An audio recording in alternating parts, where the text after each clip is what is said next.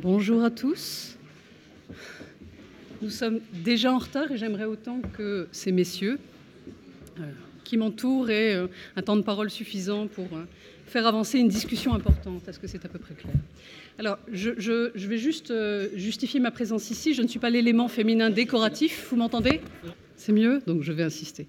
Donc je ne suis pas juste la décoration féminine, je suis le deuxième visage du CNRS ici, un visage avec une, posture un peu différente. Je suis celle qui va vous écouter de manière très attentive pour faire entendre au CNRS une partie des choses euh, qui ont été dites ici. Et c'est un rôle que je joue d'autant plus volontiers que ma vocation scientifique est née aussi d'une colère contre des, des processus de répression politique, donc ça n'est pas tout à fait un hasard. Je voulais juste aussi signaler euh, le caractère un peu magique, en tout cas pour moi, des débats ce matin, parce que je trouve qu'ils arrivent, alors c'est non seulement l'hommage que nous devons rendre euh, à nos deux collègues, mais ils arrivent aussi à un moment où les interrogations sur le rôle public du chercheur, sur nos attentes et nos éventuelles demandes euh, à l'État en ce qui concerne le métier de chercheur, sa protection, la protection d'un métier de, chercheur libre, ces débats sont en train de s'organiser et gagnent en intensité. J'ai trouvé euh, ce matin qu'il euh, y avait de la nourriture à la fois pour alimenter une demande en ce qui concerne la situation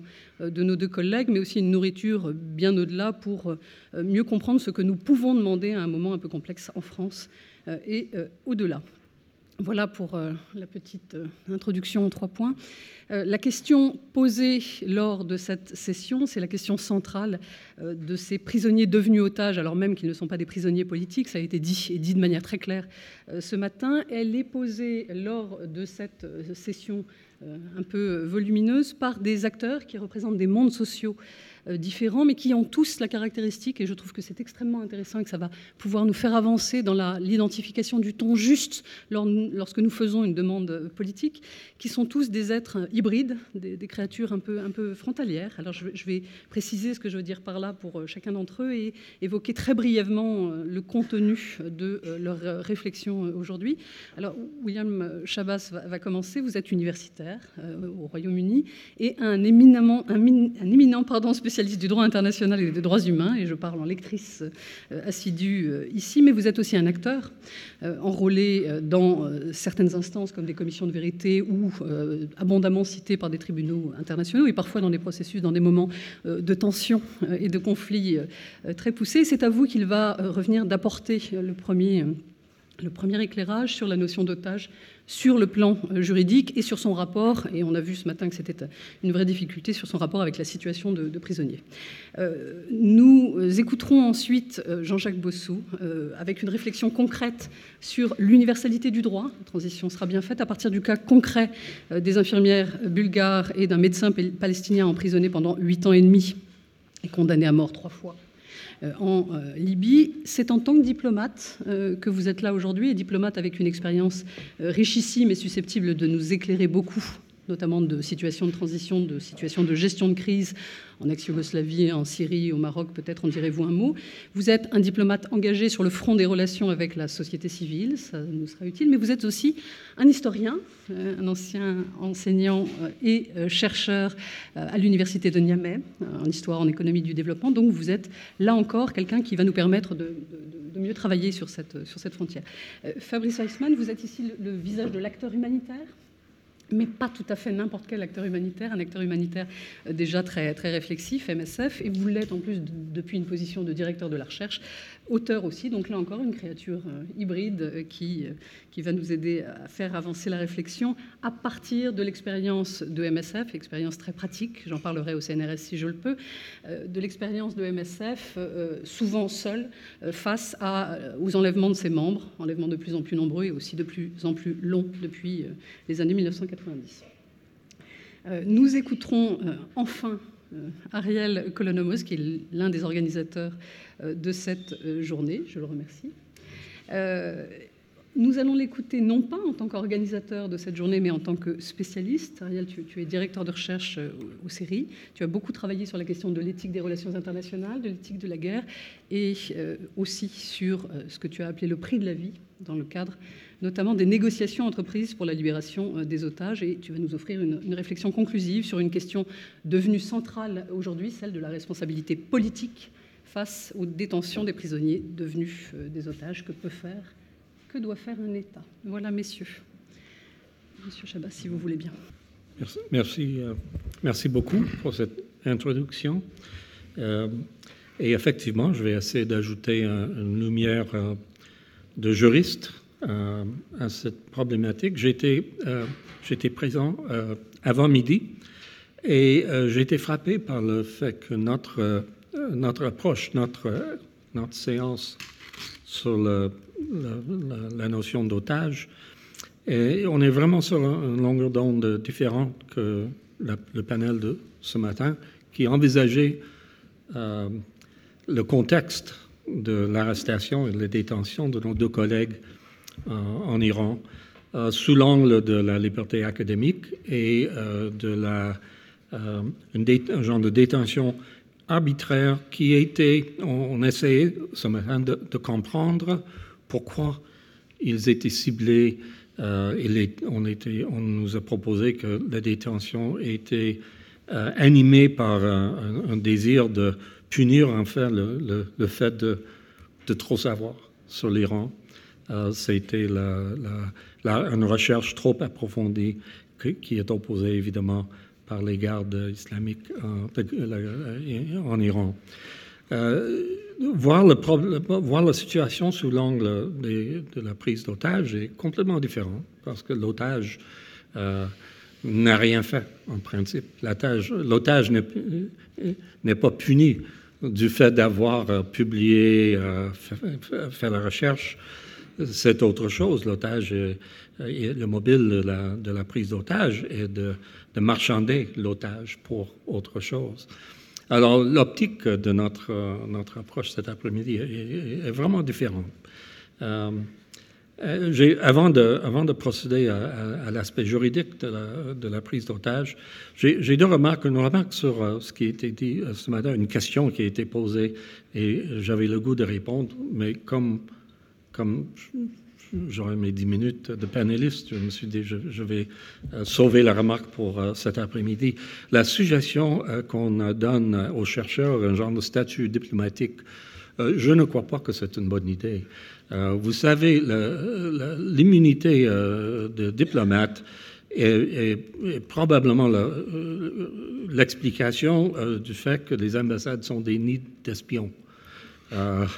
C'est à cause de l'immunité diplomatique que les, espions se cachent dans les ambassades. Et euh, on ne veut pas d'espions dans les universités. Je pense que si on adopte une, une, idée d'immunité diplomatique, on va attirer des espions dans les universités et dans les, dans les centres de recherche.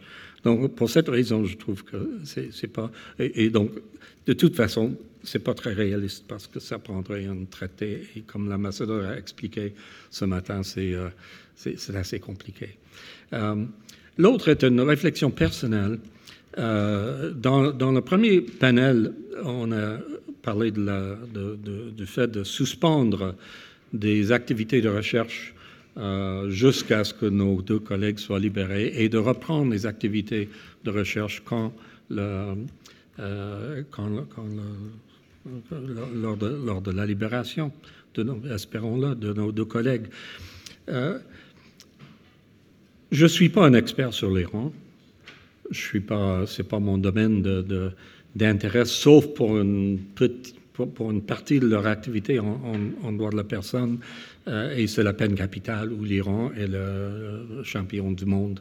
Euh, pas en nombre, la Chine à ce titre, mais en pourcentage, euh, parce que l'Iran est, beaucoup moins grand que la Chine. Et euh, donc, je, connais bien ça, mais je, connais euh, l'Iran aussi parce que je l'ai visité à plusieurs reprises, comme chercheur, comme, comme universitaire, et j'ai eu des doctorants iraniens aussi. je me rends compte que j'aurais pas dû y aller à cause d'une vulnérabilité. Et je pense que euh, dans, mon idée, j'étais là, par exemple, il y a une dizaine d'années, où j'ai visité euh, une série d'universités à Téhéran et à Isfahan, euh, où je donnais des conférences sur les droits de l'homme et sans incident.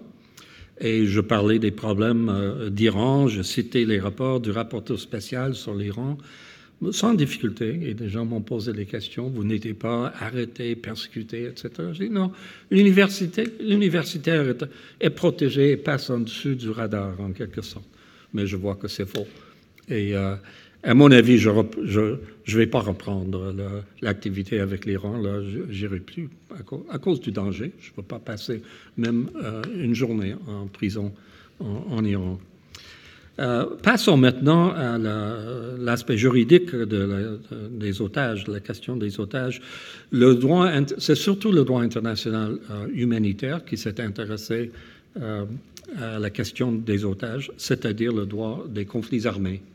Et on voit à peu près il y a un siècle, lors de la Première Guerre mondiale, qu'il y a, un, début d'intérêt à la question.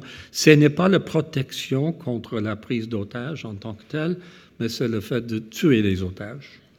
Et on va euh, euh, établir que le fait de tuer, des, otages est un crime de guerre.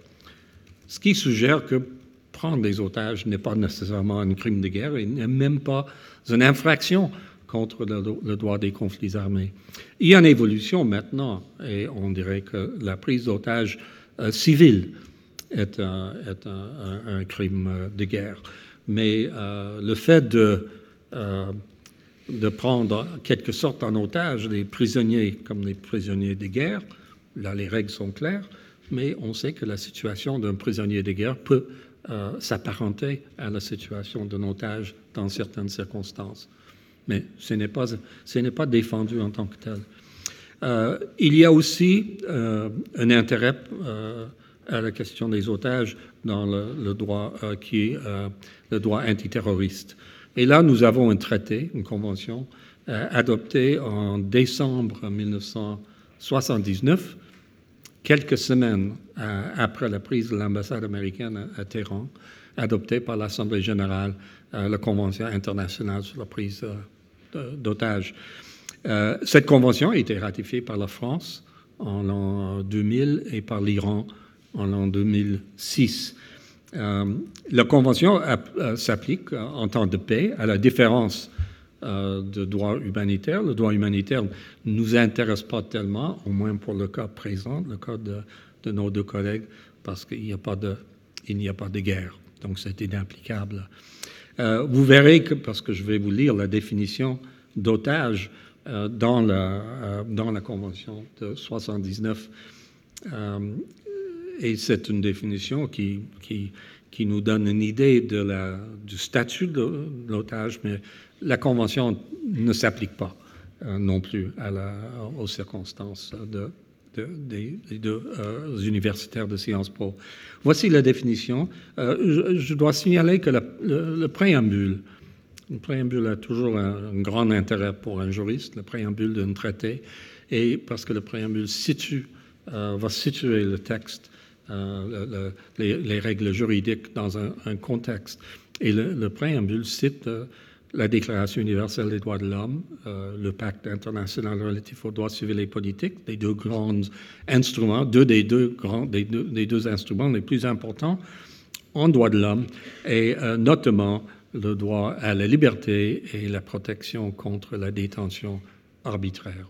Donc, du point de vue de droit international, surtout droit de l'homme, droit de la personne.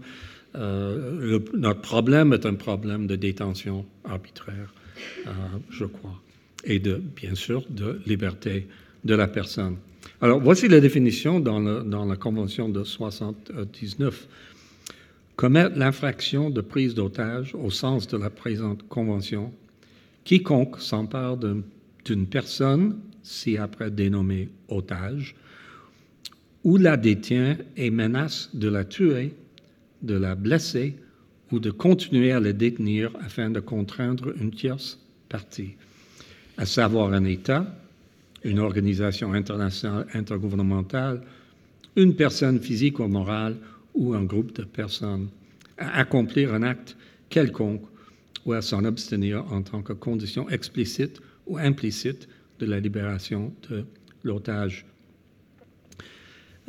C'était inapplicable pour plusieurs raisons, mais entre autres par la définition, la, la Convention, mais entre autres parce que la détention est fondée sur, le droit pénal. Il y a des, enquêtes et des accusations de, droit pénal, donc je ne crois pas que c'est une situation d'otage au sens de la Convention. Euh, ceci dit, bien sûr, euh, la, notre, notre, définition d'otage a des analogies euh, et nous donne des indices importants euh, pour l'application de la notion d'otage euh, aux, euh, aux, prisonniers, pas, prisonniers politiques, mais aux prisonniers scientifiques ou prisonniers intellectuels.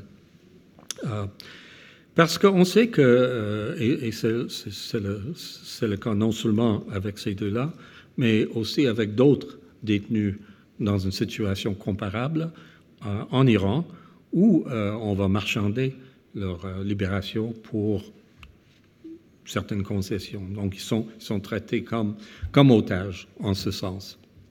Et nous ne savons pas, je crois. Il y en a peut-être dans la salle qui savent, mais c'est quelque chose qui va se faire au niveau diplomatique entre l'État, entre les deux États, les discussions. Qu'est-ce que ça prend pour libérer les deux détenus? Qu'est-ce que la France doit faire pour l'Iran afin d'obtenir la libération de ces deux-là? Et nous ne le savons pas. Je ne veux pas le savoir non, de toute façon. Je veux que euh, je veux que euh, se poursuive rapidement et qu'on soit en mesure de faire des concessions nécessaires parce que pour moi, la liberté, euh, euh, des deux chercheurs euh, passe avant d'autres intérêts. Je sais qu'en Angleterre, il y a une question de dette et l'Iran, le Royaume-Uni doit une somme d'argent à l'Iran pour je crois que c'était des chars blindés qui n'étaient pas livrés il y a longtemps. Et le Royaume-Uni ne peut pas payer la somme d'argent à cause des sanctions. Parce que c'est l'argument du Royaume-Uni. Ils on ne peut pas vous donner l'argent maintenant, on vous, même si on vous le doit, parce que des sanctions nous empêchent de vous donner cet argent-là. Et alors, il y a une Anglaise qui est en prison, euh, je crois que c'est dans la même prison, euh, pour euh, pour cette raison. Mais ceci dit, en effet, je suis, je suis convaincu, sans avoir aucune preuve directe, qu'il y a euh, possibilité d'obtenir leur, libération, mais ça va se faire au niveau politique entre les deux gouvernements et que ça va exiger des concessions euh, importantes de la part du gouvernement de la France. Voilà. Merci.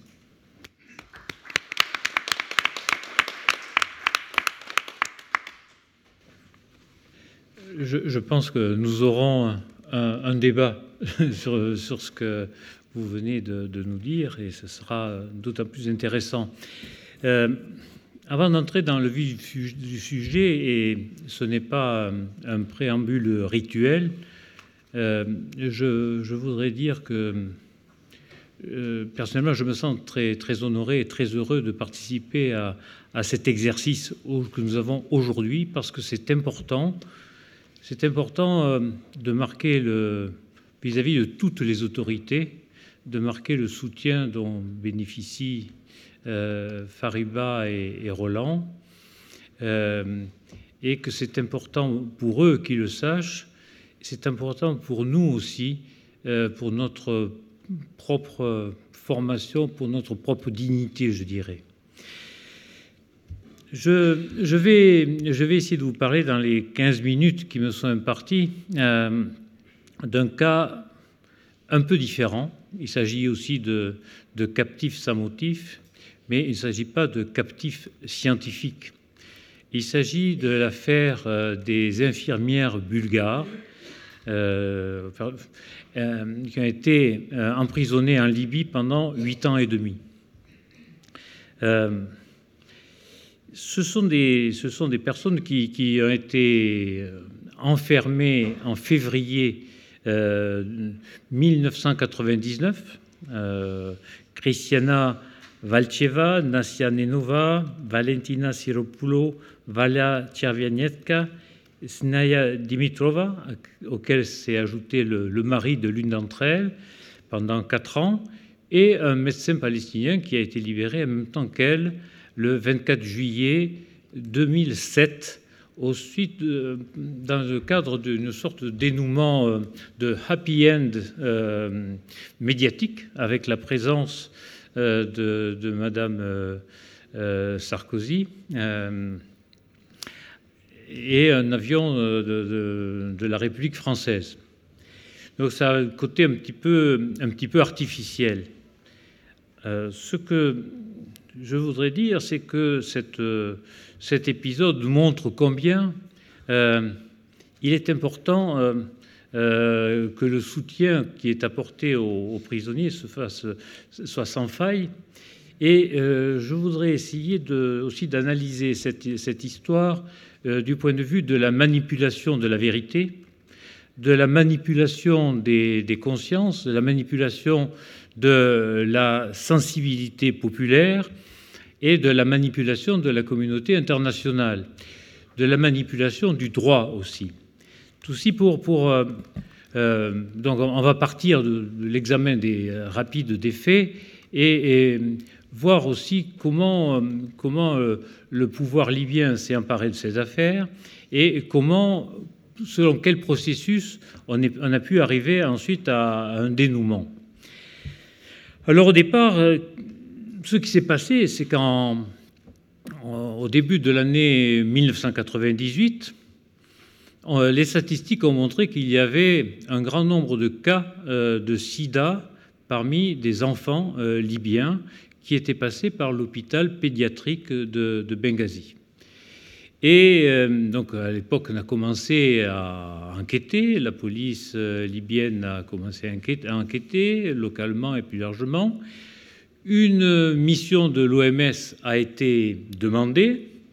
Euh, elle est venue euh, dans le courant de l'été 98. Euh, elle a, elle a remis un, rapport qui disait de manière assez claire que très très probablement cette contamination par le virus sida d'environ 400 enfants euh, était une contamination nosocomiale qui était liée à des problèmes euh, d'hygiène, de, à des problèmes de mauvaise euh, identification mauvaise conservation du sang, à, également à, un contrôle très faible sur l'importation des, des médicaments. Et ceci, ça n'a pas empêché, ça n'a pas empêché la, population de, Benghazi, qui était très affectée par, cette affaire, de faire ce qui était quasiment impensable en, Libye, de manifester euh, dans les, rues de Benghazi euh, en octobre 98. Ils ne croyaient pas à ces explications scientifiques. Et dès euh, décembre 98, euh, il y a eu des, arrestations, puis les personnes arrêtées ont été relâchées, et, puis euh, en février 99, nouvelles, nouvelles arrestations. On a arrêté donc les, cinq infirmières bulgares, un, médecin bulgare. On a arrêté une vingtaine d'autres personnes qui ont été relâchées. On a arrêté aussi des Libyens qui ont été relâchés. Et euh, dès le début, on avait arrêté aussi euh, un médecin palestinien qui a été torturé et qui a, dont les, aveux euh, forcés ont, donné de la substance aux, arrestations. Alors, cette, cette la, la, population était euh, très affecté par, cette, affaire. Euh, il y a eu une montée de, colère à la fois paranoïaque et, xénophobe dans une province qui, c'est aussi important de noter, que une province qui est une province mal aimée du régime Kadhafi, une province euh, volontiers rebelle et, Et d'où la sensibilité très particulière du point de vue politique. Et du point de vue du, point de vue, du quotidien, les enfants ne pouvaient plus aller à l'école, les enfants n'étaient pas soignés, les enfants malades ne pouvaient pas être soignés, euh, les familles elles-mêmes, parce que cette maladie était considérée comme euh, honteuse, comme euh, immorale, les, les familles elles-mêmes se, trouvaient un peu au banc de, la société. Donc ça a été un, véritable traumatisme. Et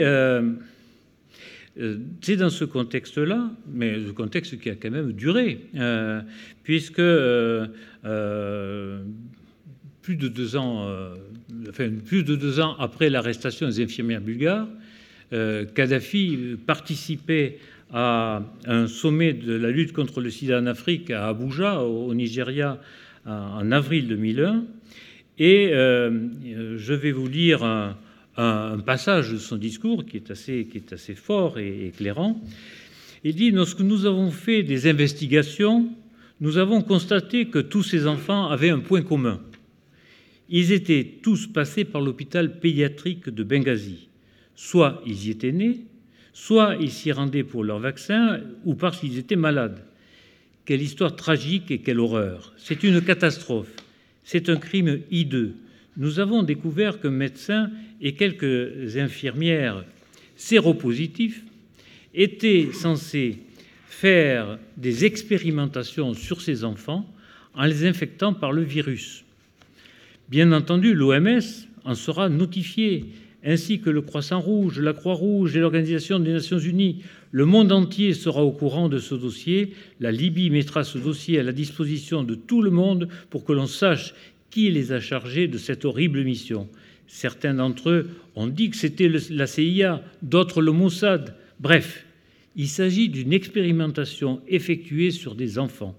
Ces enfants, à l'heure actuelle, sont toujours là. Nous avons envoyé certains d'entre eux en Europe. Pour d'autres, nous avons construit des cliniques en Libye. Les hôpitaux européens et ailleurs dans le monde sont au courant de cette affaire. Surtout les pays de ces médecins et de ces infirmiers. Ils sont au courant et le procès se poursuit. Ce sera un procès public à l'instar du procès de Lockerbie. Alors, on peut être quand même un petit peu surpris parce que ça vient, tard. Et puis, euh, euh, ces paroles fortes euh, sont d'autant plus surprenantes que Kadhafi sait déjà, connaît les conclusions des premiers examens. Et il y a eu ce rapport de, l'OMS de 1998, et puis il y a eu en 2001 aussi euh, les rapports des, professeurs Montagnier et Perrin, qui ont aussi euh, opté pour euh, l'hypothèse de la, maladie nosocomiale. Mais finalement, à Kadhafi, ça ne lui ça, pas vraiment. Euh, dans ces conditions, les, procédures euh, judiciaires internationales, l'innocence des personnes emprisonnées ou la vérité scientifique étaient moins importantes que l'exploitation politique qu'ils pouvaient en faire, surtout euh, dans une région qui était sensible politiquement et qui était traumatisée par, par cet événement. C'était beaucoup plus commode politiquement de de parler de la thèse du complot occidental et euh, de faire un, parallèle avec un procès qu'il jugeait également injuste, qui était le procès de l'attentat, procès dans lequel la Libye était, attaquée, était a été condamnée, le procès de Lockerbie. Euh, donc, euh, bon, par ailleurs, à d'autres moments, Kadhafi était assez ambigu sur ce sujet. Mais la manipulation et la duplicité euh, euh, étaient certaines, tout au moins au regard, euh, aux yeux d'un certain nombre de, fonctionnaires, de, médecins ou de responsables libyens qui ne croyaient pas eux-mêmes à, cette, thèse. Donc il il était mais il était d'autant plus facile à Kadhafi de chercher un bouc émissaire bulgare que euh, les autorités bulgares n'ont absolument pas défendu leurs concitoyens, leurs ressortissants, jusqu'en février 2000, lors de la première audience en justice. Et il faut peut-être jeter, un petit coup de, périscope en arrière sur ce qu'étaient les relations entre la Bulgarie et, la Libye.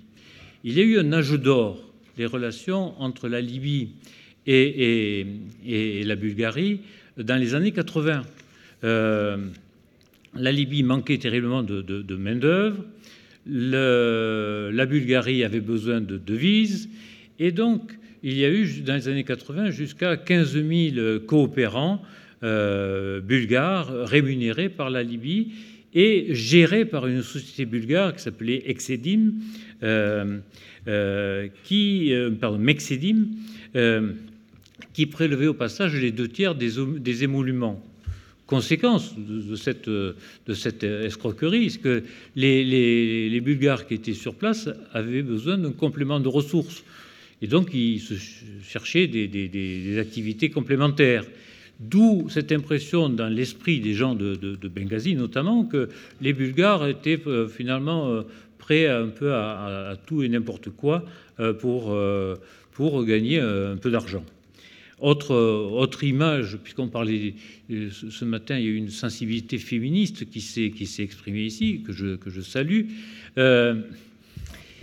les, femmes bulgares était perçue aussi de manière négative par la population euh, libyenne pour une raison simple, c'est qu'une femme libyenne ne, peut pas, ne pouvait pas sortir seule de, Libye, non accompagnée de son mari, et aller gagner de l'argent par elle-même. Il y a un soupçon euh, quasiment sur la, euh, qui est porté, porté sur la, la, vertu de ces, de ces femmes bulgares. Et puis enfin, euh, euh, il y a eu euh, des séances de torture et qui ont conforté évidemment, quand les, aveux arrachés de cette manière-là confortaient la thèse de l'accusation, bon, ça, convenait aux, autorités libyennes. Alors, et le droit dans tout ça? Eh bien, bon, les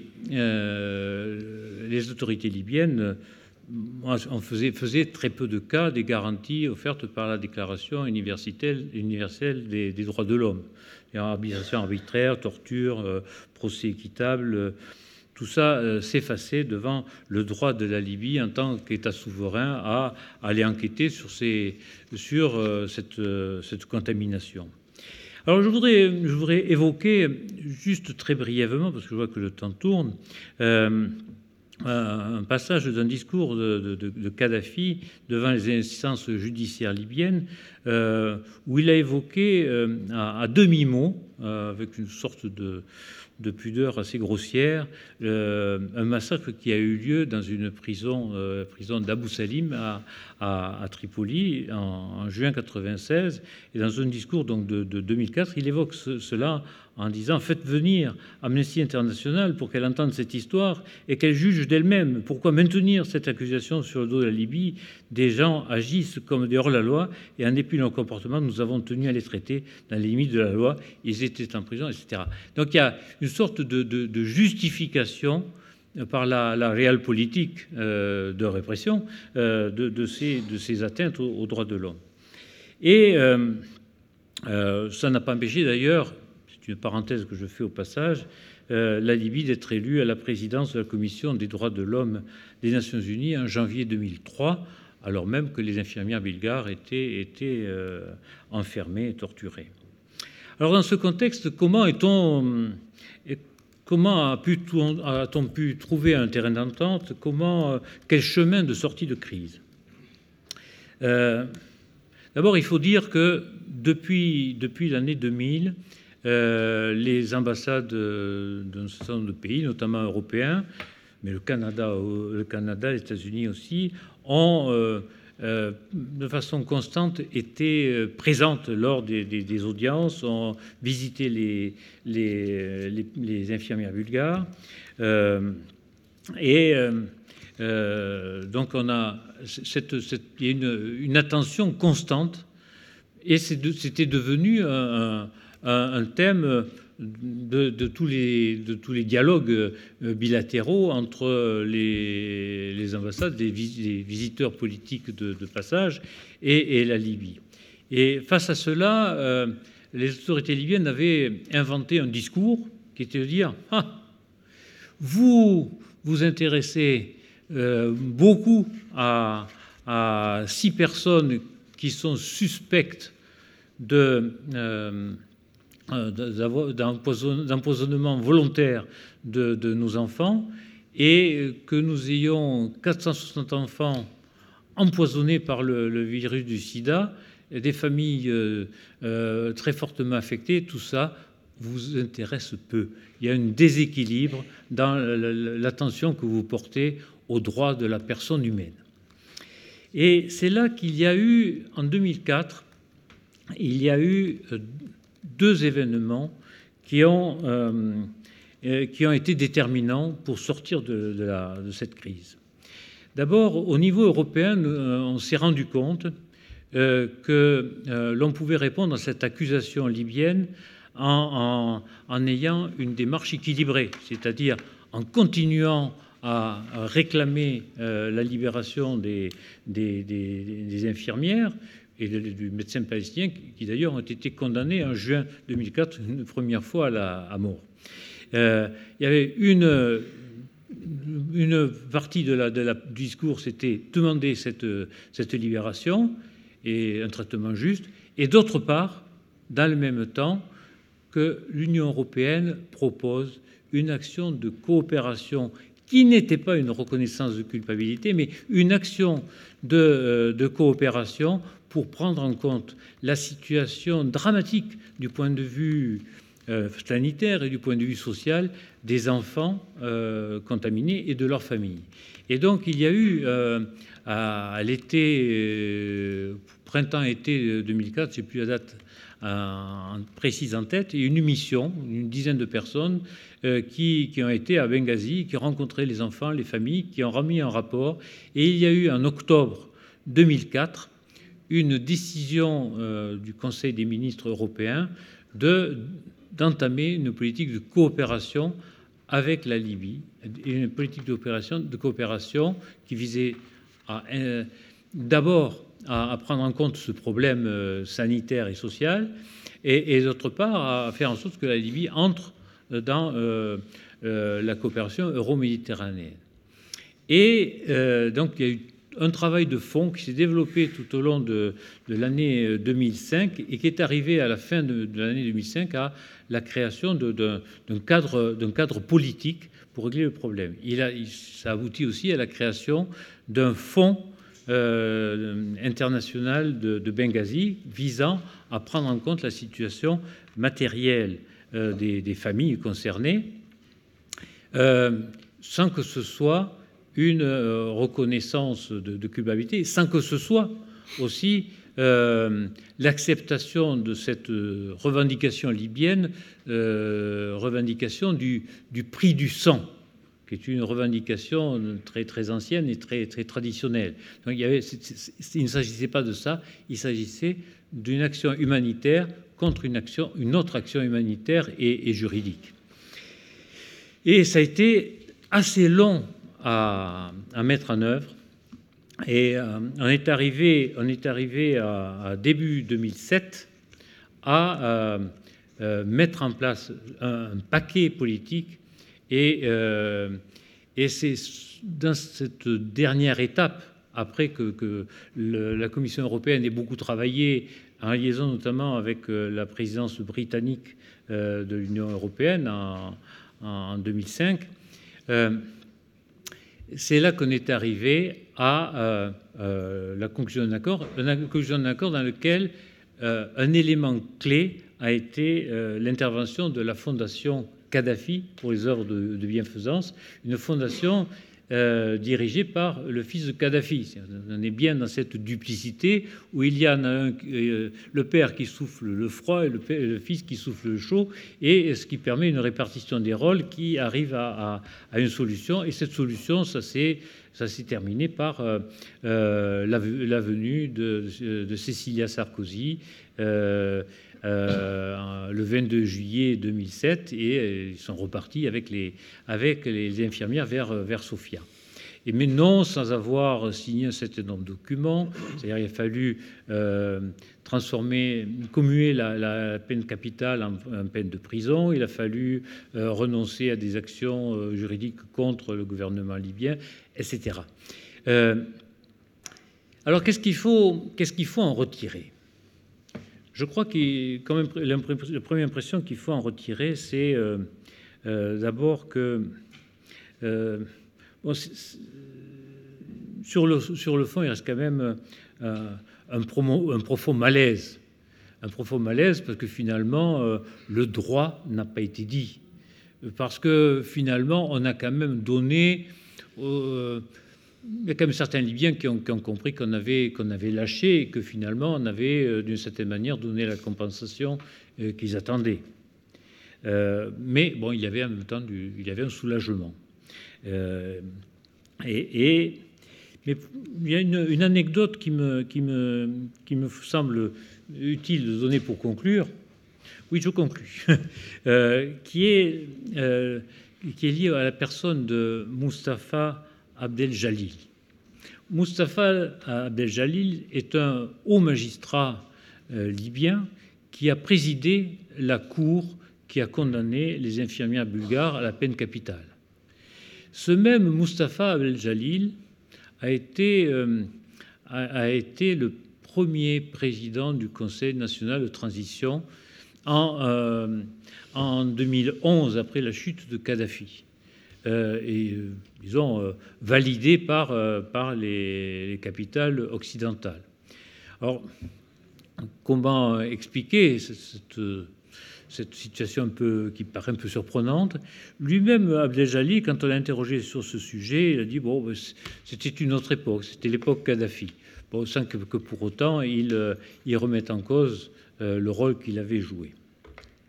Alors, je crois qu'il faut, il faut retenir de tout ça que, premièrement, euh, euh, sans la pression internationale, on ne s'en serait pas sorti. Et que euh, les infirmières bulgares ont été une proie facile parce que leur, gouvernement ne les, a pas, soutenus. la deuxième chose, c'est que si la solution qui a émergé a émergé parce qu'on a pris en compte la, la complexité de la sociologie, euh, euh, euh, libyenne et notamment la sociologie du pouvoir. Et je crois que cette, compréhension des complexités anthropologiques et sociologiques que, permettent, les, travaux de, Fariba et, de Roland, cette complexité a permis de sortir de cette crise. Peut-être que ça aurait permis aussi si ça avait été un peu plus utilisé, de comprendre un peu mieux comment se présentait euh, l'après-Kadhafi en 2011. Merci.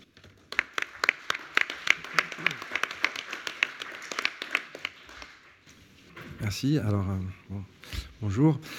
Donc, euh, je vais, moi, je m'exprime donc au nom du, en tant que membre du CRASH. Le CRASH, c'est le centre de réflexion sur l'action et les savoirs humanitaires de, MSF, qui est une structure qui euh, réunit des personnes ayant exercé des responsabilités euh, opérationnelles euh, sur le terrain au siège et qui ont un appétit pour les sciences sociales, qu'ils mettent au service d'une réflexion critique sur notre action, sur notre environnement.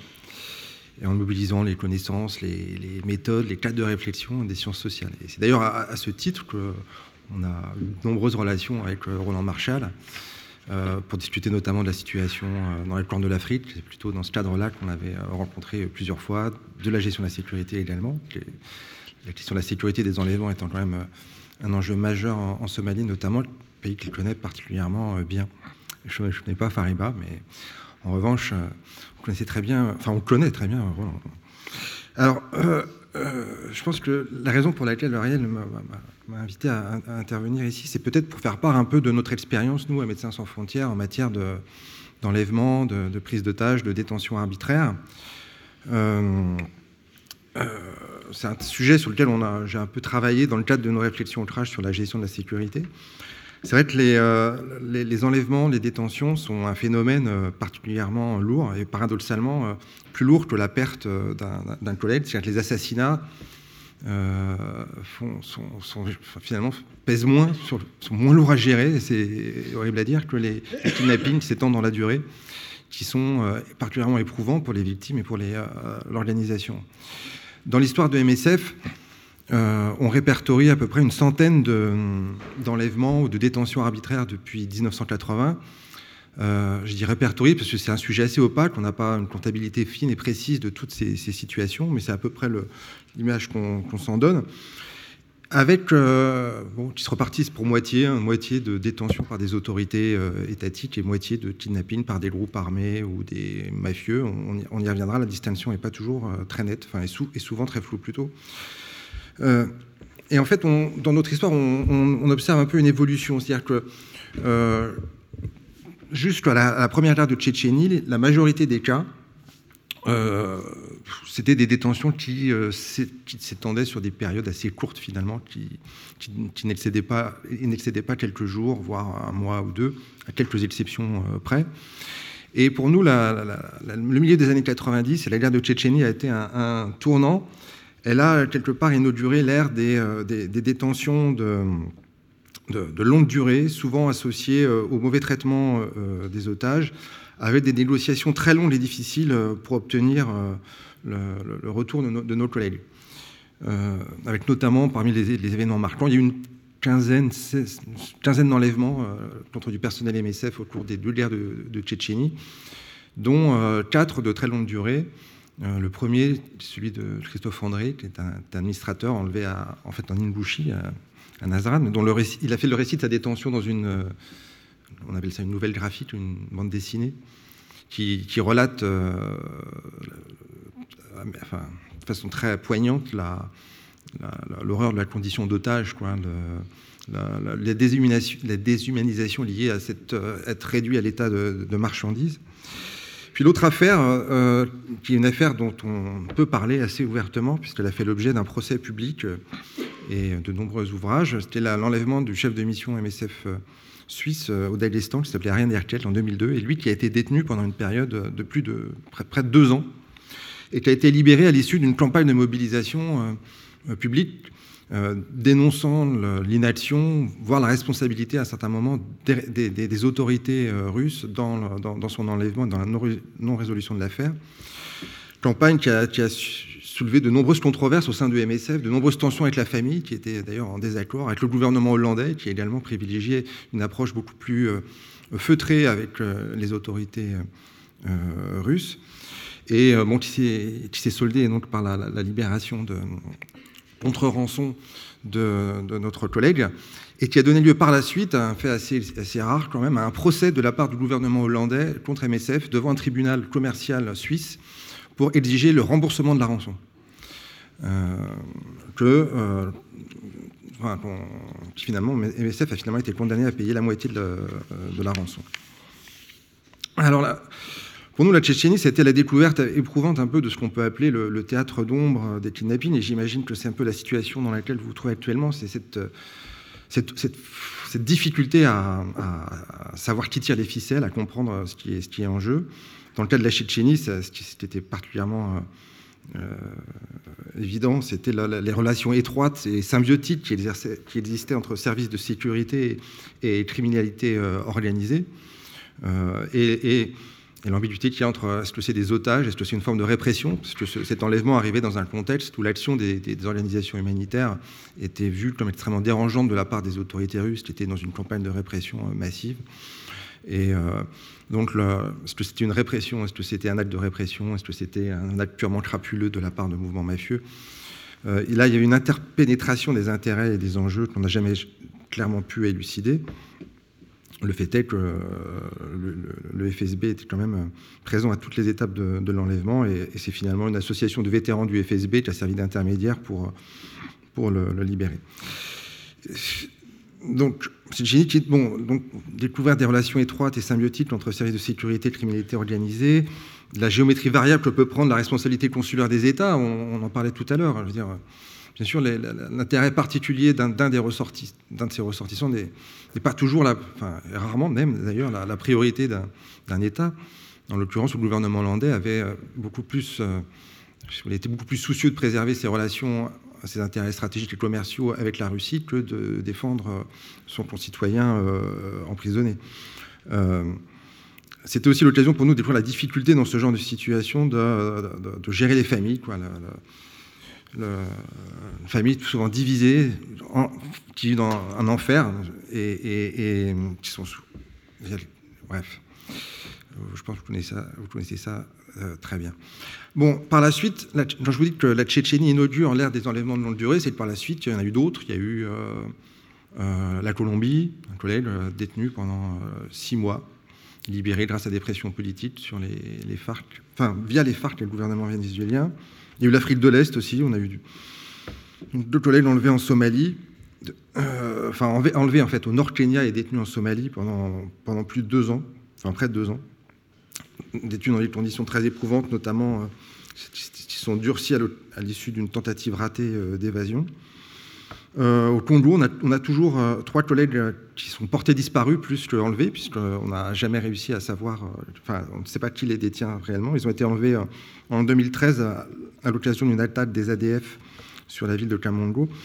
L'une des otages a réussi à s'échapper à l'occasion d'une offensive des forces armées rwandaises contre ce groupe, mais on est toujours sans nouvelles des trois autres. Et un membre de la cellule de crise chargée de négocier, je reviendrai là-dessus, est aujourd'hui assigné à résidence. Donc un membre de MSF qui faisait partie de l'équipe chargé d'enquêter et d'essayer d'établir des, contacts avec les ravisseurs, a été finalement, euh, dans le cadre de ses activités, condamné par la, justice euh, congolaise pour atteinte à la sécurité euh, nationale. Il est, condamné à 10 ans de prison et est actuellement en résidence surveillée.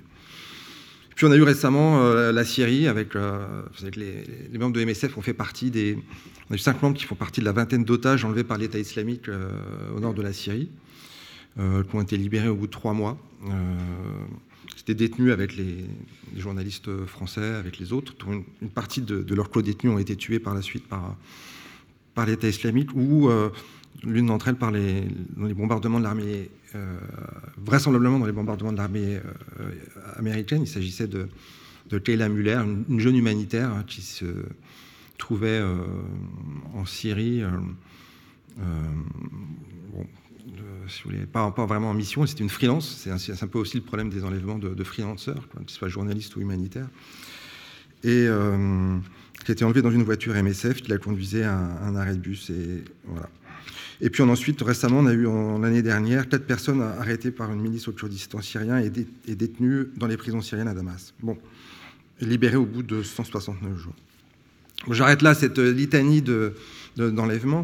De, euh, Peut-être pour dire quelques mots sur la façon dont, MSF euh, essaye d'y faire face, euh, en sachant que peut-être que j'aurais dû me concentrer sur une situation, parce que ce sont des situations tellement diverses et variées qu'il est difficile d'en tirer des leçons euh, générales.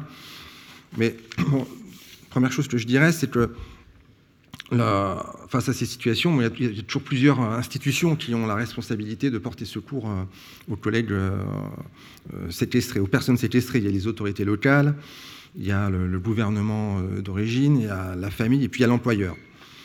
Et nous, dans notre expérience, bien souvent, on, sait que les, familles sont le plus souvent euh, démunies, n'ont pas les moyens logistiques, humains, financiers euh, d'entamer, de prendre la tête du travail qui consiste à obtenir la libération de, leurs proches. Et comme je disais, dans le cas des, États qui ont les, connaissances ou les moyens nécessaires, ils sont souvent réticents à prendre cette responsabilité de peur de, compromettre d'autres intérêts.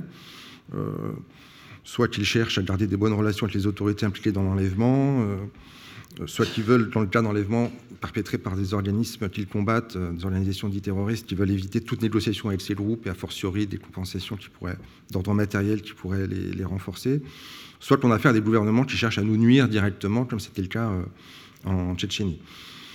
Donc en pratique, compte tenu de, du fait que les familles sont souvent démunies et que les États n'ont pas forcément pour priorité de, venir en aide aux, collègues, c'est nous qui prenons la tête des euh, opérations euh, visant à obtenir la libération de, nos collègues. Euh, et comment on s'y prend? Ben, On s'y prend, finalement, on organise une cellule de crise au siège avec des, antennes sur les différents terrains. En fait, une forme d'organisation qui nous est assez un peu familière, c'est pas très différente de, la façon dont on gère une opération d'urgence, si ce n'est qu'on a, euh, un objectif extrêmement singulier, qui est celui de libérer euh, au plus vite nos collègues, en sachant que notre politique euh, là-dessus est assez claire, c'est qu'on place la vie de nos collègues au-dessus de tout. C'est-à-dire que et, et discutable d'ailleurs, parce que d'autres organismes humanitaires d'autres façons de gérer euh, ces, situations. Euh, nous, voilà, euh, l'intérêt de l'institution, enfin, on essaye de faire en sorte que l'intérêt de l'institution passe en second, même si. et par exemple, le maintien des activités dans, un pays n'est pas une priorité. ce qu'on va faire, c'est sortir notre équipe. Si l'impact, ça doit être qu'on arrête les activités, bah ça, on arrêtera les activités. Bref. Voilà. Alors, euh, donc on essaie de, prendre la tête. Alors, quelles sont les difficultés qu'on rencontre? Alors, je ne vais pas les lister. il y a d'énormes. La première difficulté, bah, c'est d'identifier les ravisseurs, d'entrer en contact avec eux, de, et comprendre un peu quelles sont les, intentions. je ne m'attendrai pas là-dessus, mais l'un des, des, plus gros dilemmes qu'on a, a à faire, auquel on a affaire, c'est bon, que, comment on, on, réagit aux demandes de contrepartie. Il faut savoir que généralement, porter secours à des collègues enlevés ou séquestrés, ça veut dire euh, entretenir des relations avec des relations avec des organismes criminels, des organisations criminelles, et, suivre certaines de leurs consignes, et parfois euh, céder à certaines de leurs demandes, qui peuvent être le paiement de rançon. Alors, le paiement de rançon dans le milieu humanitaire, ou dans le milieu pas que dans le milieu humanitaire, dans les, auprès de toutes les organismes, les institutions qui ont affaire à des affaires de, prise d'otages, c'est un, sujet extrêmement euh, épineux. C'est vrai que, de notre point de vue, payer, des rançons, ça pose au moins trois séries de problèmes. Ça pose un problème éthique, parce que ça veut dire euh, c'est des, des, détournements d'argent au profit d'organisations criminelles. Ça veut dire qu'on va verser de l'argent à des organismes qui vont l'utiliser pour commettre euh, des crimes, souvent impliqués dans des, dans, des violences contre les populations qu'on essaye d'aider. Donc c'est quand même financer des organisations criminelles. Il y a par ailleurs un risque euh, légal et judiciaire. Euh, la crainte de, poursuite d'être poursuivi pour avoir versé une rançon un organisme, une organisation figurant par exemple sur la liste des organisations terroristes des Nations Unies, il y a toujours la crainte d'être poursuivi par un, par un gouvernement pour euh, soutien euh, matériel à une organisation terroriste, en sachant que ce, risque, il est pour l'instant virtuel, parce qu'à ma connaissance, aucune euh, organisation humanitaire n'a jamais été poursuivie dans le cadre d'un versement de rançon. Et alors, la position de l'administration américaine, qui est quand même la plus intransigeante euh, sur cette question, a évolué après l'affaire, enfin après l'enlèvement et l'exécution de, James Foley. James Foley, qui était un, journaliste américain enlevé en, Syrie en 2012 et exécuté en 2014, euh, la, les services de sécurité américains avaient, été intervenus pour empêcher toute négociation entre la famille et les, ravisseurs. Depuis, il y a eu une directive de la, Maison-Blanche et aujourd'hui, officiellement, l'administration américaine ne s'oppose plus aux efforts que pourrait entreprendre une famille pour euh, euh, obtenir la libération d'un proche, y compris via le versement de, de, En tout cas, la crainte de poursuite euh, elle existe, elle est très forte chez les ONG, notamment chez celles qui dépendent des, bailleurs de fonds pour leur financement, euh, et qui, euh, qui, craignent d'être poursuivies ou de voir leur financement stoppé au cas où elles verseraient une rançon pour obtenir la libération d'un de leurs collègues. Et puis il y a enfin ce qu'on pourrait appeler un risque, on pourrait dire opérationnel, c'est-à-dire une sorte de sagesse populaire qui consiste à dire, et qui n'est pas complètement dénuée de fondement, que si on, que, il faut faire en sorte que le crime ne paie pas. C'est-à-dire que si, si on commence à payer une rançon une fois, eh bien, ça veut dire qu'on va en payer de plus en plus, que c'est un encouragement au crime, que c'est donner satisfaction au réseau criminel, etc. etc. Ça, euh, et, sur cette base, il y a certains gouvernements, certaines organisations, euh, c'est notamment le cas du Comité international de la Croix-Rouge, qui a pour politique de ne jamais payer dans le but de dissuader euh, à l'avenir les organisations de s'en prendre à ses membres. En pratique, cette politique, pour l'instant, n'a jamais démontré son efficacité. il ne semble, pas que les réseaux criminels politico-criminels, que ce soit au Sahel, que ce soit dans le Caucase, que ce soit en Afrique, de, en, RDC, fassent la distinction entre les personnes euh, qu'ils enlèvent sur la base de la politique euh, supposée de, leur euh, gouvernement ou des, organisations qui, les emploient. en revanche, ce qui est, démontré d'un point de vue statistique, c'est que les ressortissants américains et britanniques ont une espérance de vie beaucoup plus limitée lorsqu'ils sont otages que les ressortissants européens, que le paiement de rançon, finalement, est associé à, augmente les chances de survie des otages. En tout cas, ces risques, les risques éthiques, légaux et judiciaires et opérationnels expliquent que dans notre cas, MSF, bien entendu, on essaie de privilégier le, règlement par voie politique, euh, ce, qui fonctionne dans un certain nombre de cas, mais que quand on est dans une impasse et que la transaction commerciale devient l'unique euh, issue, elle n'est pas exclue a priori. Euh, mais que quand c'est le cas, c'est des affaires qui ne font pas l'objet de, publicité, bien entendu, parce que la tolérance des gouvernements qui condamne ce genre de transaction va de pair avec le respect d'une certaine discrétion de notre part. Et puis, bien entendu, on n'a pas envie non plus de faire de la publicité. Euh, voilà. Alors, le deuxième dilemme, je pense que c'est. Et puis, je m'arrêterai là. C'est la question du rapport aux médias. Hein. C'est vrai que la, norme dans le, milieu des. notamment parmi les experts sur la gestion des affaires de, prise d'otages, c'est tout, un, tout un secteur économique qui s'est développé. Euh, un secteur d'expertise, notamment avec les, compagnies d'assurance qui proposent euh, des assurances et pour le remboursement des rançons et des experts pour euh, euh, conduire la négociation. La norme dans le milieu humanitaire auprès des experts, c'est que le, silence doit, doit, être absolu et le secret doit être absolu. et que toutes les affaires de kidnapping doivent être réglées dans la discrétion la plus totale pendant et après. Bon, l'expérience prouve que dans certains cas, euh, alors, la, raison qui est donnée, c'est euh, publiciser une affaire, c'est faire monter les enchères, c'est donner plus de valeur à l'otage, c'est euh, faire monter les enchères. Bon, bah, faire monter les enchères, donner plus de valeur à l'otage, dans certains cas, c'est utile. Lorsque sa vie est menacée, lorsque son gouvernement ou les personnes qui sont susceptibles d'exercer des pressions pour sa libération s'en désintéressent, ça peut être dans certains cas un levier, euh, et ça, l'a été dans le cas de notre collègue euh, Ariane Erkel en, Tchétchénie. Dans certains cas, ça peut être un, levier efficace. Il n'y a pas de règle générale, mais s'en abstenir euh, a priori, en considérant qu'a priori c'est mauvais, que faire monter les enchères est en soi un, problème, c'est se priver d'un levier. Et quant au secret, qui est maintenu à l'issue des, des, affaires, il y a notre. Bon, alors bien entendu, on ne peut pas tout dévoiler, mais en revanche, l'opacité totale qui règne sur ces histoires est, à notre sens, enfin à mon sens en tout cas, et certains de mes collègues assez, assez délétère, euh, puisque, comme on mentionnait tout d'abord, on pense que la, première, enfin, la, seule chose à faire si on veut lutter contre euh, les enlèvements, avant tout, c'est d'éviter de, de, se soustraire au risque euh, se soustraire au risque, c'est être capable d'en connaître euh, la réalité, la fréquence. Et par exemple, dans le nord de la Syrie, l'opacité qui a régné tout au long de 2013 sur les premiers enlèvements a, quand même faussé en grande partie l'analyse des risques que faisaient euh, une grande partie de, des humanitaires, des journalistes, sur la, fréquence des enlèvements dans la région. Et c'est aussi, je dirais, d'un point de vue plus, maison, plus interne, au sein même des organisations, on est, humanitaire, il faut que nos collègues soient, euh, enfin, quand on part sur une mission, quand on part en Syrie, quand on part en RDC, quand on part en Colombie, quand on part, il faut être capable de savoir ce qui est arrivé à nos, collègues. Il faut être capable de savoir que nos prédécesseurs sur ces missions ont pu, dans certains cas, être enlevés, détenus dans des conditions plus ou moins dures, etc.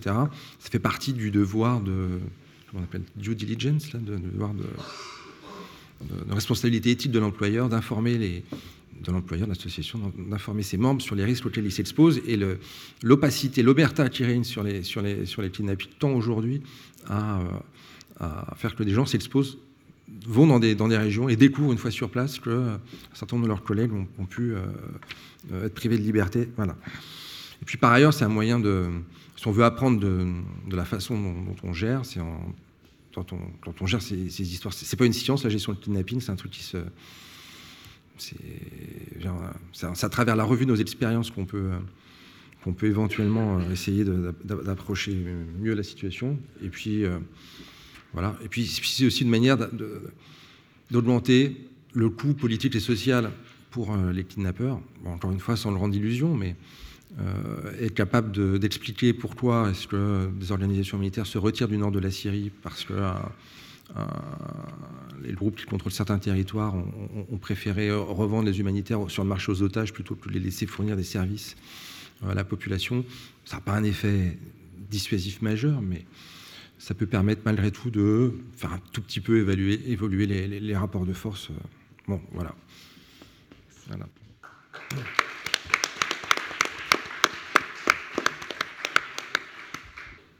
Alors, comme, on, a pu le, voir ce matin, notamment, l'emprisonnement de, Fariba et de, Roland, leur, détention qui se, prolonge, a, été euh, à Sciences Po pour, notre communauté un véritable, choc. Moi, je n'ai jamais vu euh, Sciences Po euh, aussi ému et aussi mobilisé que à la suite de cet événement.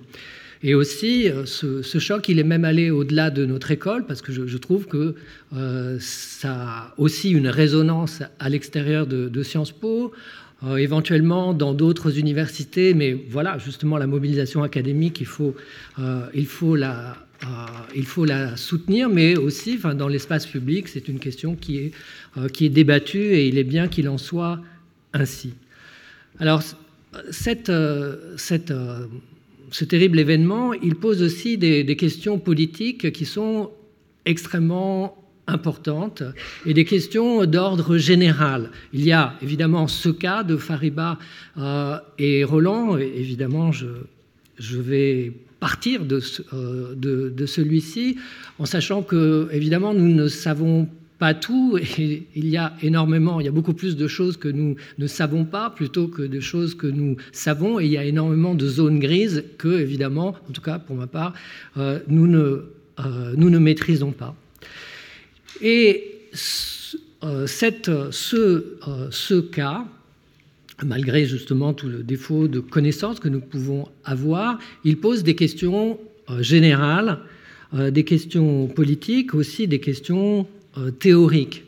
Et cette, euh, cette, question que je voudrais aborder euh, brièvement dans ce temps qui m'est imparti, c'est la question de la responsabilité et de la responsabilité politique, la responsabilité vis-à-vis de personnes qui sont emprisonnées injustement, injustement par un État qui n'est pas le leur et dont éventuellement éventuellement, la libération pourrait être conditionnée à l'obtention de contreparties qui pourraient être implicitement ou explicitement demandées par l'État qui les détient.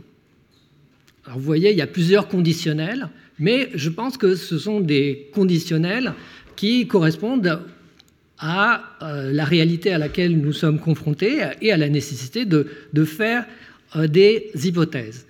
Alors, euh, euh, cet emprisonnement et cette libération qui pourrait être conditionnée à l'obtention de contreparties, on le voit qu'ici, et déjà la, la présentation de, William Chabas le, suggérait, il y a plusieurs catégories et il y a des catégories qui sont interpénétrées. Celle du prisonnier, parce qu'un prisonnier, une personne qui est détenue, et il se trouve que c'est un prisonnier qui est injustement détenu, mais en même temps, si contrepartie demande de contrepartie il y a. Pour l'instant, c'est une supposition, mais compte tenu du track record de l'Iran, franchement, enfin, je ne pense pas que ce soit une supposition euh, qui tombe du ciel. Enfin.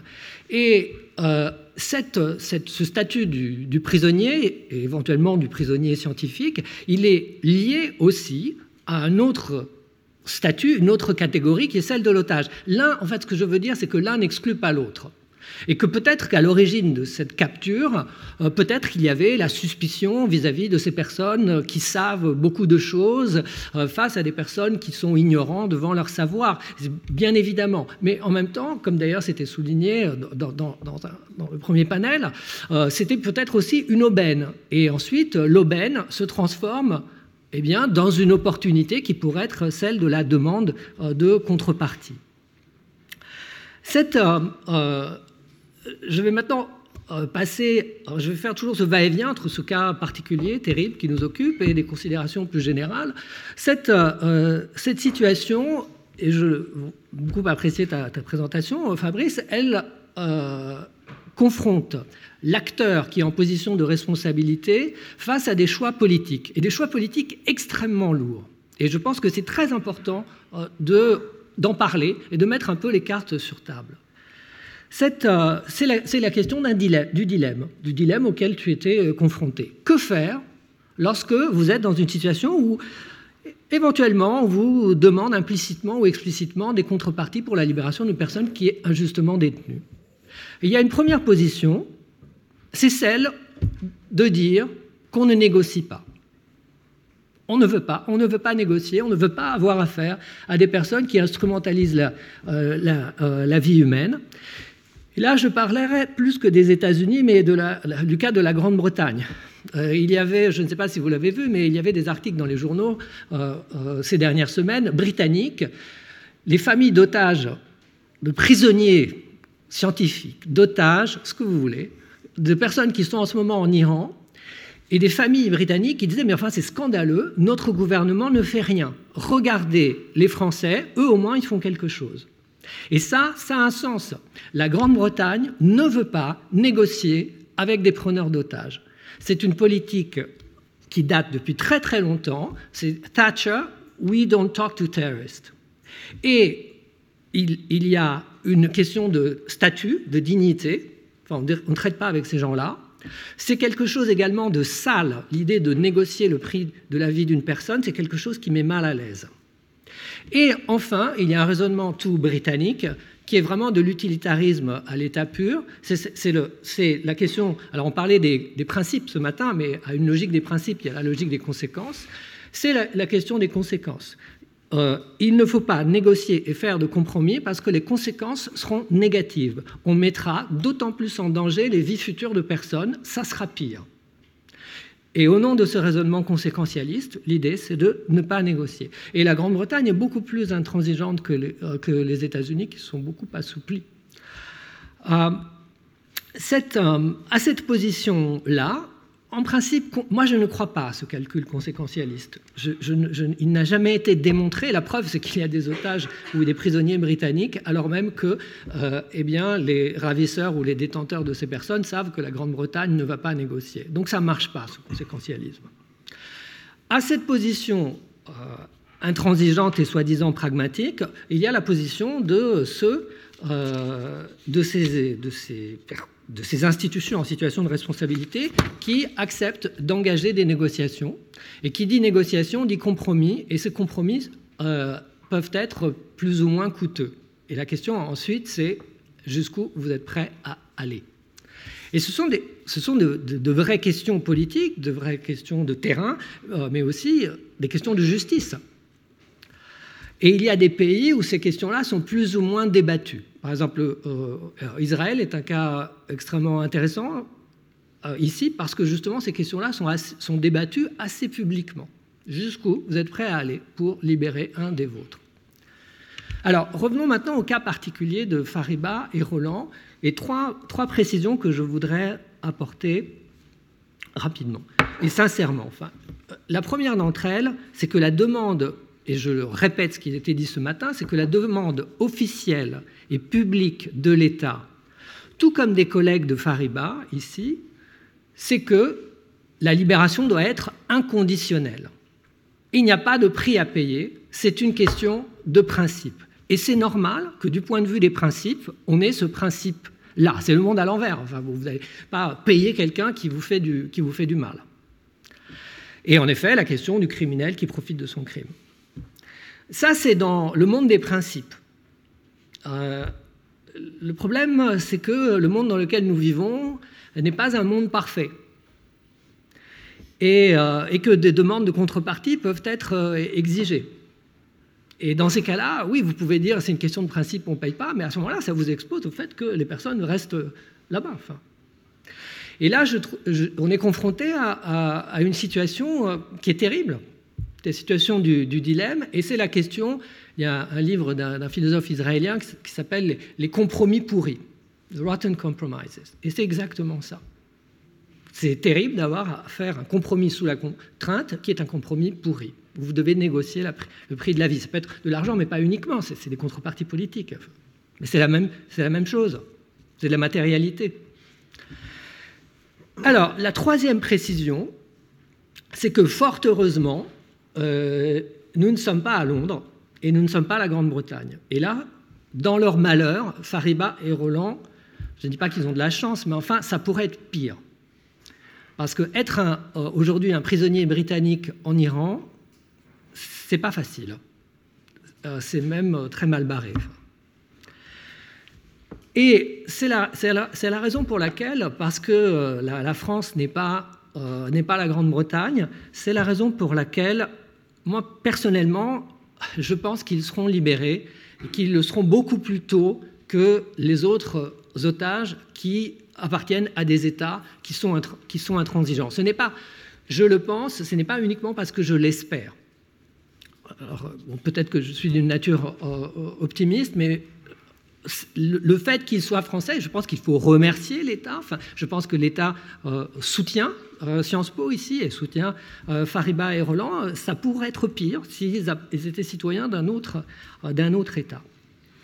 Alors maintenant, justement, enfin, je, voudrais voir, enfin, brièvement distinguer des logiques de la responsabilité qui sont, qui sont ici à l'œuvre. Trois, trois formes de responsabilité, trois logiques aussi. Trois dynamiques. La première, c'est la logique de l'État. Euh, il y a des États qui sauvent des vies parce que la vie est une priorité. Toi-même, tu disais, dans une organisation humanitaire, voilà, il y a des organisations humanitaires qui disent, mais notre priorité, c'est la vie. Et d'autres qui disent, bah, up to a point. Et si vous dites up to a point, bah, ça veut dire que ce n'est pas une priorité. C'est ou l'un ou l'autre. Hein. Et, euh, et, heureusement, je, au vu de l'histoire des négociations entreprises par la France, enfin, en tout cas des résultats, eh on peut considérer que, eh bien, y a une responsabilité de la vie humaine. La deuxième, la, deuxième logique de la responsabilité, c'est quelque chose qui, euh, ce, matin, on en a parlé, c'est la responsabilité de la communauté. Il y a une logique de, la communauté. Alors cette communauté, elle peut être religieuse, quand un membre d'une communauté religieuse est pris, ben, la communauté se soude, et, ça, elle peut être une, ça peut être une communauté professionnelle, en l'occurrence à l'université. Il y a eu un comité de soutien, il y a eu, des une, il y a une réponse, il y a une logique communautaire. Alors peut-être qu'elle n'est pas assez importante, et je crois que ce qui était dit ce matin, c'était un peu un rappel à l'ordre en disant qu'il faudrait peut-être se secouer un peu plus il y a des institutions qui peut-être ne sont pas assez mobilisées. Euh, mais cette logique de la communauté, elle est là. Et pourtant, peut-être que vous n'êtes pas tous euh, universitaires ici, mais on n'est pas toujours très unis. Hein, vous savez, les, moments où on est désunis sont plus importants que les moments où on est unis. Vous ne pouvez pas savoir.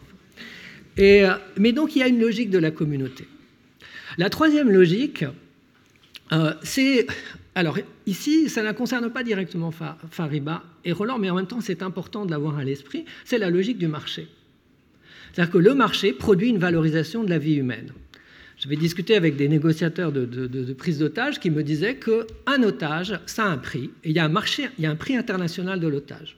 Donc euh, c'est 2 millions de dollars. C'était il y a 3-4 ans. Je ne sais pas si les prix ont augmenté depuis. Et les groupes sont au courant de l'argent qui est versé euh, par, euh, que, d'autres organisations obtiennent. Alors ce n'est pas, il n'y a pas de demande de, rançon euh, monétaire en même temps, cette question de l'argent, avec le, cas britannique, elle existe. C'est un intérêt qui est à, qui est à retourner. Enfin, il, y a une, logique de la marchandisation de la, de, euh, de, la vie. Ce la question de Fariba et Roland ne rentre pas dans ce, dans ce, dans ce cadre-là, mais il y a quand même un marchandage, il y a une négociation.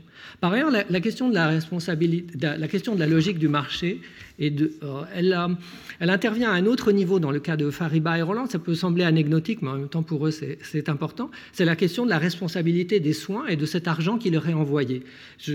La cagnotte que, que, tu as mise en place, euh, ce n'est pas enfin, c'était extrêmement intéressant comme, initiative, parce que c'était à la fois, évidemment, pour des raisons pratiques, mais en même temps, c'était symbolique. C'était agréger euh, des dons. Et ça produit une certaine, valorisation. Il y a 20 ans, tu avais euh, dirigé ce livre, La réinvention du capitalisme. Moi, je pense que c'était une très belle réinvention du capitalisme. Alors, ces raisons me font penser que parce qu'il y a une logique de communication entre la logique de l'État et la logique de la, communauté, me font penser qu'il y, aura une libération de Fariba et Roland plus rapide que pour celle des autres otages. Et la question maintenant que l'on peut se, poser, c'est est-ce que ce sera une libération réussie? Et ici, je voudrais reprendre des, termes de la lettre qui avait été exfiltrée de la prison que avait écrite Fariba avec, euh, sa avec la co-détenue, euh, Killy Moore Gilbert, et où elles, elles avaient demandé elles avaient dit qu'elles étaient injustement emprisonnées et elles appelaient à leur libération, évidemment, mais surtout, enfin aussi, elles, elles, voulaient que soit reconnu le droit de tous ces universitaires qui en Iran et au Moyen-Orient sont injustement emprisonnés. Et ici, ça nous projette dans un univers, au-delà de la logique de l'État national, l'État national qui sauve les siens, c'est la logique, de l'universel. Fariba, et c'est extrêmement courageux de sa part, elle ne parle pas uniquement d'elle, elle parle de tous les autres, et elle pose la question de l'universalité des droits. L'universalité des droits, les droits à la justice, et le droit à, à la non-humiliation. Et ça, c'est extrêmement important. Et à partir de là, on peut se dire, mais voilà, cette, cette, situation, elle pose aussi la question de toutes les personnes qui sont détenues. Et avant que Fariba et Roland aient été capturés en Iran, il y avait déjà des universitaires qui étaient emprisonnés dans cette, euh, dans cette prison. Et ici, on est confronté quand même, enfin, c'est un peu, on est dans une situation un peu surprenante parce que d'une part, il y a une, évidemment euh, il y a des règles de droit qui font que cette situation est une, euh, est, une, injustice, et en même temps, il n'y a aucune règle qui dise aux États quoi faire dans une situation comme, comme celle-là. Et que va-t-il se passer? Que pourrait-il vraisemblablement se passer? C'est qu'une fois que Fariba et Roland euh, seront libérés, et on l'espère, et je pense, enfin, ils seront libérés, et on l'espère au plus tôt, eh bien, euh, finalement, euh, business as usual, c'est-à-dire que voilà, un État a réussi à rattraper les siens, et ensuite, eh ben voilà, c'est le,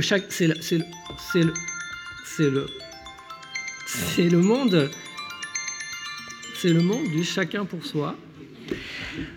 Et euh, c'est chacun, voilà, on a obtenu ce qu'on voulait, et maintenant, on, on, recommence. Et là, c'est un véritable, et là, je trouve que c'est extrêmement problématique parce qu'on va, perpétuer un système où finalement il faut essayer de parler le moins possible de ces histoires-là, on les règle en douce, ça arrange tout le monde qu'on n'en parle pas trop, et ensuite bah, ça veut dire que d'une part les personnes qui sont en Iran vont continuer à être en Iran, puisqu'elles n'auront pas des États derrière eux qui vont aller les chercher, et euh, ce système-là va se, prolonger, et ça c'est extrêmement embêtant. Il y a cet événement extrêmement important il, en effet, il nous montre euh, du doigt une situation qui est celle des universitaires, les dix prisonniers scientifiques. On ne peut pas en même temps ne pas faire le parallèle avec d'autres cibles, des cibles cosmopolites, si vous voulez. Les humanitaires, les journalistes, dont on va parler euh, euh, tout à l'heure, les artistes, dont on va parler également tout à l'heure. Il y a là des profils de cibles pour euh, qui sont mis en danger dans ces, dans ces situations. Et, euh, et c'est très grave parce que on, on, est là confronté, finalement, on voit ici une opposition entre un monde de personnes qui euh, alors je ne veux pas qu'on se... C'est pas question de se jeter des fleurs, etc. Mais c'est des personnes qui euh, sont mues par un regard de curiosité sur le monde. Et ça, ça peut être les universitaires, mais c'est le cas des artistes, le cas des, des, humanitaires et des journalistes. Et en raison de leur curiosité, ils deviennent des cibles et ensuite l'objet d'un marchandage face à des États qui euh, sont renfermés, renfermés sur eux-mêmes et euh, dans cette, dans cette situation-là, eh bien, chaque prisonnier peut devenir un otage. Alors, on parlait de la Russie euh, euh, euh, ce, matin, mais, le, cas russe est extrêmement intéressant. Enfin, il y a vraiment un parallèle très, très important entre ce qui se passe du côté de l'Iran et la, manière dont la Russie utilise ses propres prisonniers, qui là aussi, à aubaine, on va l'utiliser pour éviter l'extradition d'un Russe qui était en Israël et qui devait être extradé au aux États-Unis. Et ça, c'est un monde extrêmement dangereux. Et il faudrait que cet événement-là, pour que cette libération soit réussisse, c'est-à-dire qu'elle soit, advienne le plus tôt possible, mais en même temps qu'elle ait des conséquences? On parlait ce matin de quoi faire, enfin ces règles, qu'elle ait des conséquences sur ce statut-là de personnes qui sont en danger? Alors voilà, le, réveil a déjà sonné. Je, je voudrais terminer cette présentation. Alors, euh, une fois, une fois n'est pas coutume, euh, par, euh, par, les, enfin pour ma part en tout cas, par les mots d'un économiste. Donc, un, ancien prix Nobel, euh, c'est pas vraiment l'incarnation de la charité. c'est un, grand théoricien de la théorie des jeux, spécialiste appliqué notamment à l'équilibre nucléaire. La bombe, c'est bien, ça crée de l'équilibre puisqu'on maximise des, utilités. Et cet, cet économiste, c'est Thomas Schelling. Euh, Thomas Schelling, euh, très talentueux, a également publié un article qui a fait date sur la question de l'attribution de valeur aux vies humaines. C'est un article qui a fait date parce qu'il a beaucoup influencé la réflexion en politique publique en matière d'assurance, mais aussi également pour l'État. Que vaut une vie humaine? C'est un article des années 60 et encore aujourd'hui, vraiment, enfin, il fait référence dans ce, domaine de la valorisation de la vie. Et Thomas, le titre de cet article, ce sera mon dernier mot, le titre de cet article, il est très clair et il est très simple. Ce n'est pas la peine d'avoir d'être prix Nobel de l'économie pour comprendre. The life you save might be your own la vie que vous sauvez pourrait être la vôtre. Et je crois qu'il faut vraiment l'avoir à l'esprit aujourd'hui, mais je pense qu'il faut aussi vraiment l'avoir à l'esprit demain.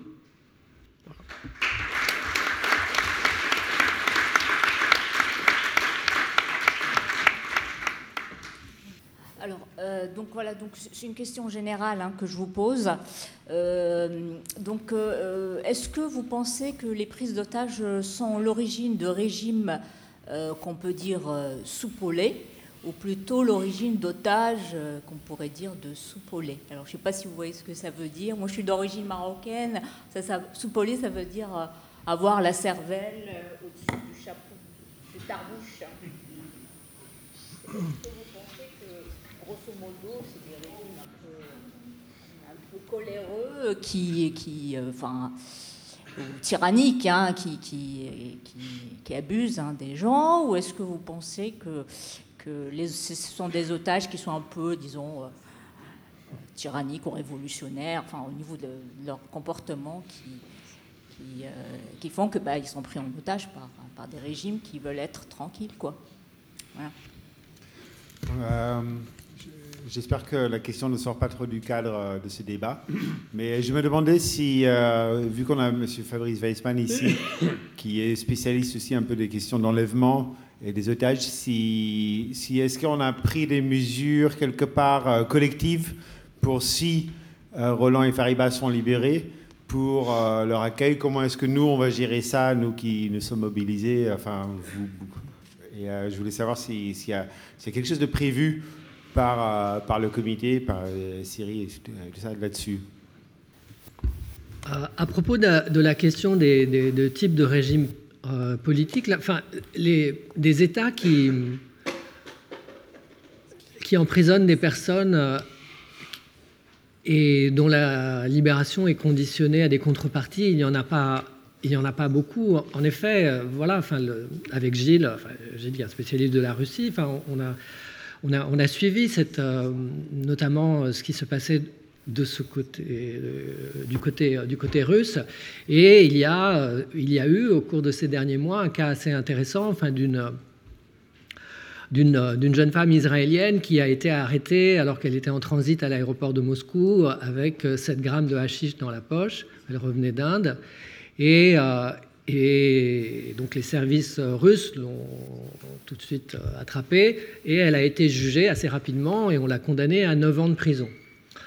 La, raison pour laquelle on l'a condamnée à 9 ans de prison, c'est parce qu'en Israël, eh bien, une, un hacker était emprisonné et devait être extradé aux États-Unis. Et donc Poutine voulait, c'était le deal, que le hacker euh, ne parte pas aux États-Unis, mais rentre en Russie, et ensuite il aurait libéré cette jeune femme qui s'appelle Nahama Issachar. Et euh, Netanyahou n'a pas, n'a pas à extrader aux États-Unis le, hacker, euh, mais en même temps, il y a eu un accord avec Poutine, puisque, je ne sais pas si vous le savez, mais ça date d'avant-hier, la, la, jeune femme a, est rentré en Israël à la suite d'une discussion entre Poutine et Netanyahou à, Jérusalem à l'occasion de l'anniversaire de la libération des camps. Et euh, là, vraiment, il y a une similarité quand même assez importante dans la mesure où euh, peut-être qu'il y a d'autres cas d'extradition d'Iraniens vers les États-Unis, d'Iraniens qui seraient en France. Donc euh, il y a là un profil, mais sinon les prises d'otages, c'est plutôt Al-Qaïda, ISIS, etc. et donc voilà, le cas de la Russie est aussi un cas d'un État autoritaire. Et bon. Mais le, problème, c'est que si on continue à ce jeu-là, euh, demain, les démocraties aussi vont pouvoir se dire, bah, nous, euh, dans la mesure où on va nous demander euh, des contreparties, bah, peut-être que nous aussi, on va prendre des gages. Donc dès qu'une personne aura commis une, ce sera mis au banc de la loi, bah, voilà, enfin, on, le garde, on le garde au chaud pour plus tard. Enfin, la question de la, question de l'accueil et du retour, enfin, le comité de, soutien à Fariba et Roland, ils pensent euh, constamment et, euh, et, bien évidemment que euh, ce retour est non seulement très attendu, mais, mais également préparé parce que bon, ça, de toute façon, on va en parler surtout dans le dans le panel suivant. Enfin, la question du retour des otages, c'est un moment qui est un moment évidemment de, très très grand soulagement, mais c'est un moment très très dur. Hein. tous les témoignages d'otages qui sont rentrés enfin, montrent combien c'est difficile de, reprendre le cours de sa vie dans, son pays avec sa famille après une expérience comme celle-là. Donc tout ça sera préparé notamment par ceux qui sont les plus proches. Euh, oui, je voulais vous demander, enfin, certains d'entre vous ont parlé de cas euh, de ressortissants de pays qui refusent euh, de négocier avec les groupes kidnappeurs, preneurs d'otages. Comment expliquer à ce moment-là que ces groupes continuent à prendre en otage les ressortissants de ces pays-là? Est-ce que vous avez des éléments d'explication? Bon, sur cette dernière question, il y a plusieurs explications. La première, c'est parfois, c'est ce que, comme en Colombie, on ils appellent, les preneurs d'otages font ce qu'ils appellent la pêche miraculeuse, c'est-à-dire qu'ils font main basse sur euh, les, des, ressortissants occidentaux, sans savoir précisément quelle est leur nationalité. Et ensuite, ils font le tri, ils sont plus ou moins contents selon leur nationalité. Deuxième raison, c'est qu'ils peuvent en faire une exploitation propagandiste. On voit très bien comment l'État islamique a pu euh, utiliser les ressortissants britanniques et américains, et notamment la publicisation de leur exécution pour euh, euh, renvoyer une image de terreur, etc. Et donc, ils ont d'autres avantages à en tirer que des avantages purement matériels.